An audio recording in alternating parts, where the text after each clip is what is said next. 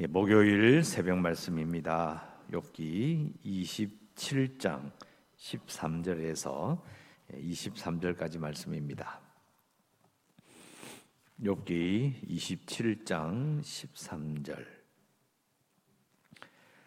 낭독해 드리겠습니다. 13절에서 23절까지 악인이 하나님께 얻을 분깃 포악자가 전능자에게서 받을 산업은 이것이라 그의 자손은 번성하여도 칼을 위하며 그의 후손은 음식물로 배부르지 못할 것이며 그 남은 자들은 죽음의 병이 돌 때에 묻히리니 그들의 과부들이 울지 못할 것이며 그가 비록 은을 티끌같이 쌓고 의복을 진 흙같이 준비할지라도 그가 준비할 것을 의인이 입을 것이요. 그의 은은 죄 없는 자가 차지할 것이며 그가 지은 집은 조매 집 같고 바수꾼의 초막 같을 것이며 부자로 누우려니와 다시는 그렇지 못할 것이요. 눈을 뜬 적 아무것도 없으리라.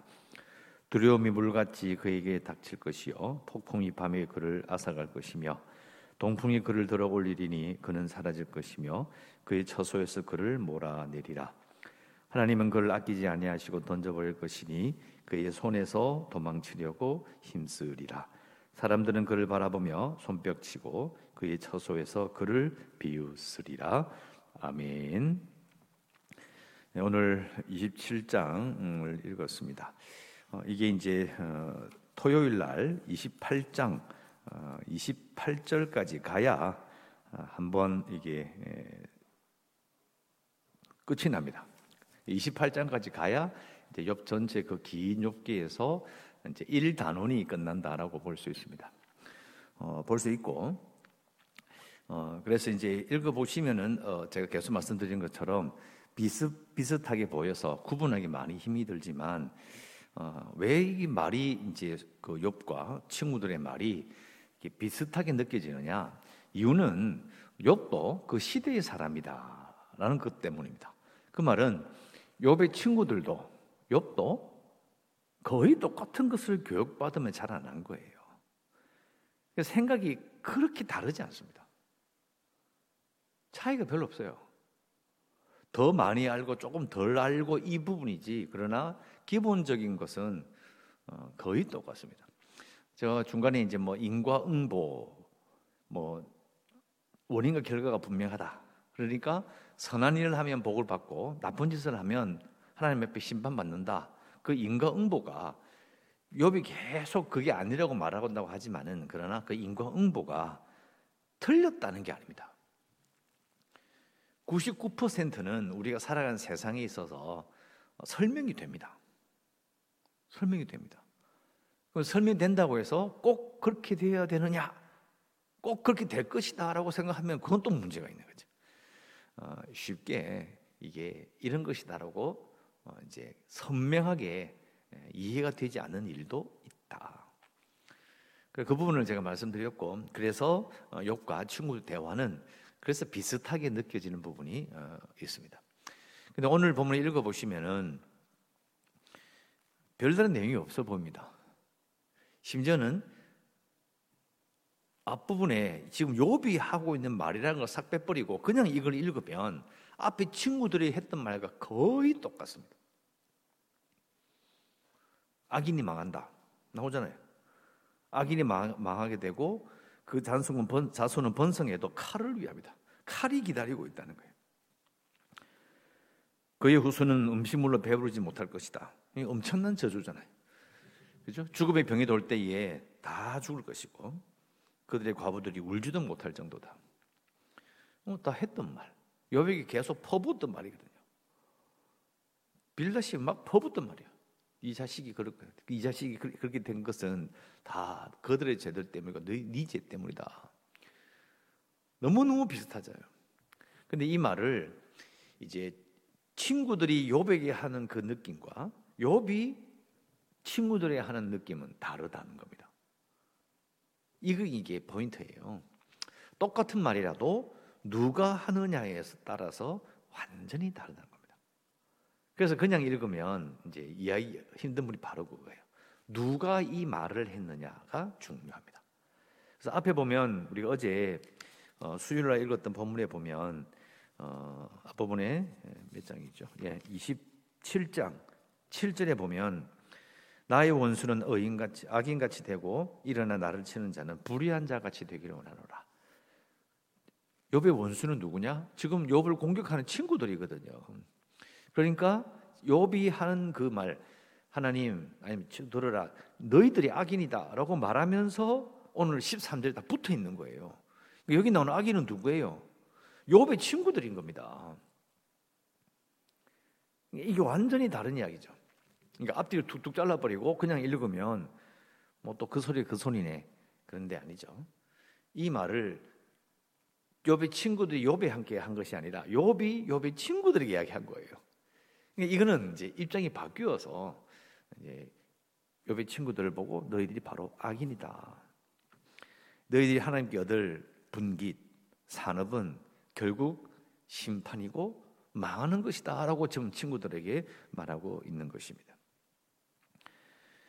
그 16절에 보면 그가 비록 은을 티끌같이 쌓고 의복을 진흙같이 준비할지라도 그가 준비한 것을 의인이 입을 것이요 그의 은은 죄 없는 자가 어, 차지할 것이다. 이 말을 욥이 들었는데 앞에 보면 나옵니다. 어, 악인의 것이 이제 죄 의인에게로. 근데 이 거꾸로 지금 친구들에게 말하니까 너희들이 지금 나를 보고 망했다. 자식도 다 죽고 아무것도 없고 게다가 온몸에 병을 얻어서 죽게 되었다 이야기하지만은 너희들이 한 짓을 보니까 내가 퍼붓는 말을 보니까 하나님께서 이걸 되돌려서 갚아주실 거다 이렇게 이야기하고 있는 거예요. 왜냐하면 지금 욥이 금방 죽을 것 같고 금방 스올로 저 땅으로 내려가서 지옥으로 갈 것 같은데 지금 막 말하는 투는 뭐냐? 지금 하나님께서 친구들이 입고 있는 그 옷을 준비한 것을 자기가 입을 모아놓은 것을 자기가 차지할 것이라고 이야기하는 거예요. 자, 이 부분이 가만 생각해 보면요. 아까 처음 말씀드렸죠. 욥도 친구들도 같은 시대 사람이라고요. 그러니까 전혀 다른 교육을 받은 것도 아니고 전혀 다른 생각하고 있는 게 아니에요. 그러니까 욥은 지금까지 자기가 죄를 짓지 않았는데도 하나님께 심판받는 거 이거 인과응보로 설명 안 된다고 실컷 이야기해 놓고 친구들에게 지금 말하는 것은 또 인과응보로 이야기하고 있잖아요. 너희들이 내게 이렇게 욕을 하고 퍼붓는 거 보니까 너희들은 악인이고 하나님께서 이걸 갚아주셔서 너희들이 준비한 것은 의인인 내가 다 입을 거고 너희들의 은은 바로 죄 없는 자 내가 차지할 거다 이렇게 말하고 있잖아요. 그러니까 인과 응보를 또 말하고 있어요. 결국은 우리가 인과 응보라는 그 설명하는 그 교리를 우리가 필요 없다. 아니면 틀렸다. 100% 틀렸다라고 말할 수 없습니다. 세상을 설명하는 우리가 살아가는 일들을 이해하는 정말 중요한 아, 교리인데 중요한 건 뭐냐? 인과응보라는 말을 하고 말을 쓰지 말고 하나님의 다스리심이라고 써야 되는 거예요. 다스리심. 인과응보란 말은 하나님이라는 하나님의 성품, 인격, 하나님의 계획을 싹 빼버리고 무조건 인과 과가 있다. 보를 응하는 게 있고 보하는 게 있다. 그렇게 이야기하는 거예요. 하나님께서 다른 마음을 가지고 계신다는 걸 싹 빼버리고 모든 세상은 이렇게 돌아가 무조건 그런데 하나님의 다스리심이라고 생각을 다 해보면 어? 분명 전에는 인이 있고 과가 있었는데 이번에 왜, 왜, 왜 이런 거지? 아 왕이신 하나님이 다른 계획이 있으실 수도 있구나 요거예요. 그게 지금 어, 욥이, 욥이 계속 말하는 거죠. 이유는 모르겠지만 왜 이런지는 모르겠지만 그래도 욥은 하나님을 붙들고 있잖아요. 아이고 아파도 됩니다. 뭐, 다시 다 죽어도 되고 망해도 됩니다. 이런 말을 하고 있는 게 아니고요. 그래도 자기는 인과응보로 살아왔는데 친구들처럼 욥도 그렇게 배웠는데 겪어보니까 어, 이 세상을 다스리시는 하나님의 다른 뜻이 있다는 거예요. 근데 그게 뭐냐는 걸 묻고 있는 거거든요. 가만 생각해 보면 인과응보라는 것이 믿지 않는 자들도 하나님을 섬기지 않는 자들도 다 알고 있는 세상의 원리예요. 모든 이미 우리뿐만 아니라 시대를 통틀어서 대부분 사람이 알고 있는 게 뭐냐면 그게 인과응보예요. 뭐가 다르냐? 인과 인과 응보를 돌아가게 하시는 분이 하나님이라고 믿느냐? 자기들이 믿는 신이냐? 이 차이인 거예요. 근데 우리는 인간구를 넘어서 더 위의 수준으로 올라가야 되는 거죠. 하나님의 다스리심이 있음을 우리 고백해야 되는 겁니다. 완전히 다르다는 거죠.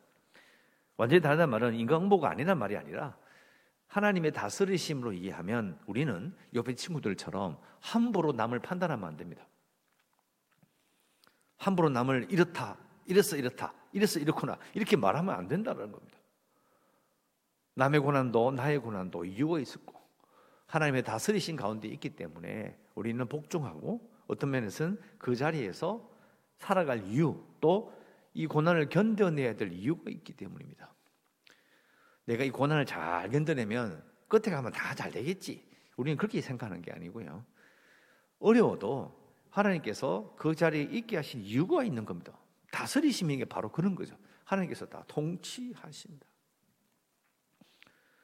우리 태어나서 살아오면서 하나님께 기도할 때마다 나를 왜 여기 태어나게 하셨습니까? 이 일을 제기하고 평생을 살아보십시오. 내가 왜 여기서 살아야 됩니까? 이 일을 제기하고 물론 이사도 내 마음대로 가는 것 같고 결혼이나 직장이나 모든 일을 자기 마음대로 하는 것 같지만 그러나 실제로는 가만 생각해 보면 결국은 우리가 하나님의 통치를 벗어날 수 없어요. 이 나라라는 이 우리나라 땅 덩어리 내에서 자기 마음대로 이사를 다니고 마음대로 왔다 갔다 하는 것 같지만 실제로는 대한민국이라는 큰 나라에 속한 자로서의 삶은 마음대로 바꿀 수가 없어요. 그 다스리심, 그 통치 가운데 국가라는 틀 가운데 살아가잖아요. 예, 거의 똑같은 거예요. 그러니까 오늘 읽어보는 어, 이런 친구들의 말이 어, 요백에서 똑같이 들려지지만 우리가 생각해 보면 어, 결국은 어떤 마음을 가져야 될지를 알게 되는 거예요. 인과응보로 설명하고 이리 치고 저리 치고 네가 내한테 한 번 때렸으니까 나도 너도 한대 때리고 이런 식으로 치고받고 한다고 해서 그 문제가 해결되는 게 아닌 거예요. 그래서 이 오늘 27장을 읽었는데요. 욥기 끝에 가면 하나님께서 짧게 등장하시면서 딱 말씀하시더군요. 너희들이 뭘 아느냐? 이렇게 말씀하시는 거죠. 그래서 욥의 친구들 보고 너희들이 틀렸다라고 분명히 말씀하셔요. 그래서 우리가 어, 이런 똑같은 말인데 그 말을 욥의 친구들이 하느냐, 욥이 하느냐에 따라서 그게 어떤 느낌인지를 이해해야 되고 욥이 얼마나 화가 나가지고 오히려 친구들이 너희들이 악인이기 때문에 하나님께서 너를 너희들이 심판하실 것이다. 내게 나쁜 짓을 했고 나쁜 말을 했기 때문에 그걸 갚아 주실 것이다. 이게 바로 오늘 인과응보라는 말로 또 욥이 말하고 있는 거거든요. 이렇게 생각해 보면서 아, 좀 생각할 게 많이 있는 거죠. 우리가 욥의 친구들 그 욥과 똑같은 생각. 사람은 뭐 거기서 거기고 아무리 뭔가 이유를 찾고 왜 그런지 아무리 고민해도 사실은 큰 차이가 없어요. 설명할 수가 없고 이해할 수 없는 부분이 있다. 그래서 우리는 이제 욥기를 읽으면 출발도 하고 알고 중간에 뭐 왜 이런 일이 생기질 줄 우리 미리 알고 이걸 읽고 있잖아요. 그러니까 결국은 맨 끝에 있는 하나님께서 말씀하시는 그 섭리와 다스리심, 그 통치에 대한 부분들을 이제는 이제 오늘부터 이제 오늘 토요일까지 딱 읽으면 이제 앞부, 앞부분에 1장이 딱 끝나거든요. 그러니까 이걸 생각하면서 이제 두 번째 부분으로 넘어가야 되는 거예요. 하나님의 다스리심에 대한 부분까지 이제 우리가 생각을 하며 가야 되는 겁니다. 자, 물론 결론적으로 우리 하나님의 다스리심을 다 이해하고 아, 이건 다스리시는 거구나. 이건 지금 바로 응답하시고, 이건 좀 이따 하시고, 이걸 우리가 다 이해할 수는 없어요. 우리는 뭘 할 수 있느냐? 하나님께 하고 계신 일들을 다 설명하려고 사는 게 아니고요. 우리는 욥과 이 친구들 대화를 보면서 생각해 봐야 합니다. 두 가지죠. 우리가 할 수 있는 것은 누굴 판단하거나 설명하고 막 알아내고 이게 아니라 참된 위로자로 사는 겁니다. 위로하는 사람이 되어야 돼요. 근데 우리는 보통 위로자로 살기보다는 나는 내가 난 네가 지난 여름에 하는 일을 알고 있다.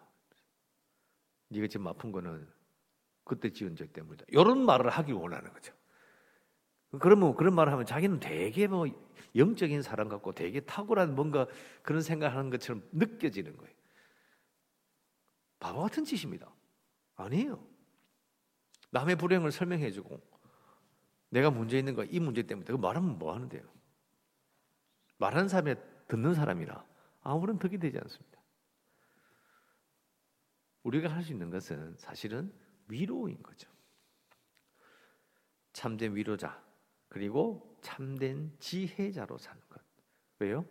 참된 지혜라는 것은 하나님을 능가하려는 남보다 뭘 많이 알고 남보다 뭐 많이 배워서 내가 니보다 낫다라는 걸 증명하기 위해서 지혜를 얻는 게 아닙니다. 하나님을 더 알면 알수록 하나님에 대해서 느끼면 느낄수록 우리는 그 지혜자 참된 지혜이신 하나님 앞에서 우리는 입을 다물 수밖에 없잖아요. 참된 경건한 자로 가게 되는 겁니다. 이건 제 생각이 아니고요. 바로 그 말. 참된 경건은 참된 지혜는 참된 경건으로 하고 참된 경건한 자는 참 지혜를 가진 자다. 이게 바로 사실은 구약의 그 당시에 하나님 믿었던 이스라엘 백성들 가운데서 내려오는 율법의 지혜입니다. 그 표현이에요.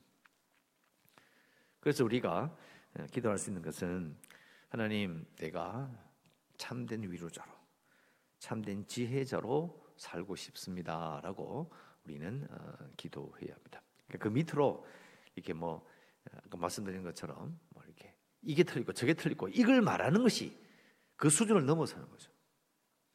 또 앞에 말씀드린 것처럼 인과응보 죄를 지었으니까 저주를 받고 잘했으니까 복 받고 이 수준을 넘어서서 하나님의 통치로 올라가야 되는 것처럼 똑같은 말인 겁니다. 참된 위로자로 참된 지혜자로 살기를 원합니다라고 어, 기도하시고요. 어, 계속해서 교회를 위해서 이제 재개발 협상을 위해서도 기도해 주시고요. 어, 그리고 코로나 19 어, 계속해서 지금 위드 코로나 준비하고 계속 진행 중인데 어, 이게 더 이상 악화되지 않도록 꼭 기도해 주시고요. 연약한 성도들과 어, 오늘 시험을 치는 우리 아이들 어, 다혜와 은경이와 그리고 세광이 어, 이 아이들이 이제 진학 을 잘 할 수 있도록 꼭 기도해 주시고 그리고 선교지를 위해서 기도하시고 오늘도 하나님의 은혜 가운데 살아가시기를 주의 이름으로 축원합니다. 기도하겠습니다. 주님 감사합니다. 오늘 저희들 예배함으로 또 하루를 시작합니다. 욥과 친구들의 대화를 읽으며 우리의 모습이 우리가 평생을 살아오며 했던 말들이 겹쳐 보입니다. 하지만 누가 옳으냐, 누가 틀렸느냐, 누가 더 잘 아느냐, 누가 더 똑똑하냐가 중요한 것이 아니라 하나님의 통치하심을 기억하며 참 하나님 앞에 어, 복종하는 하나님을 두려워하는 그런 신앙을 가지기를 원합니다. 그리하여 이 세상에 필요한 것이 무엇입니까? 참으로 믿는 자들이 참된 위로자가 되어야 합니다. 참된 지혜를 가진 자로 살아가야 합니다.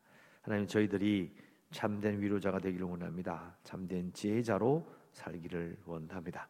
오늘도 어려운 세상 가운데에 살아갈 때 필요한 것들 주께 채워주시고 해야 할 일들을 잘 감당케 하시고 안전하게 오늘 하루를 살아가게 하여 주시옵소서 예수님의 이름으로 기도드리옵나이다.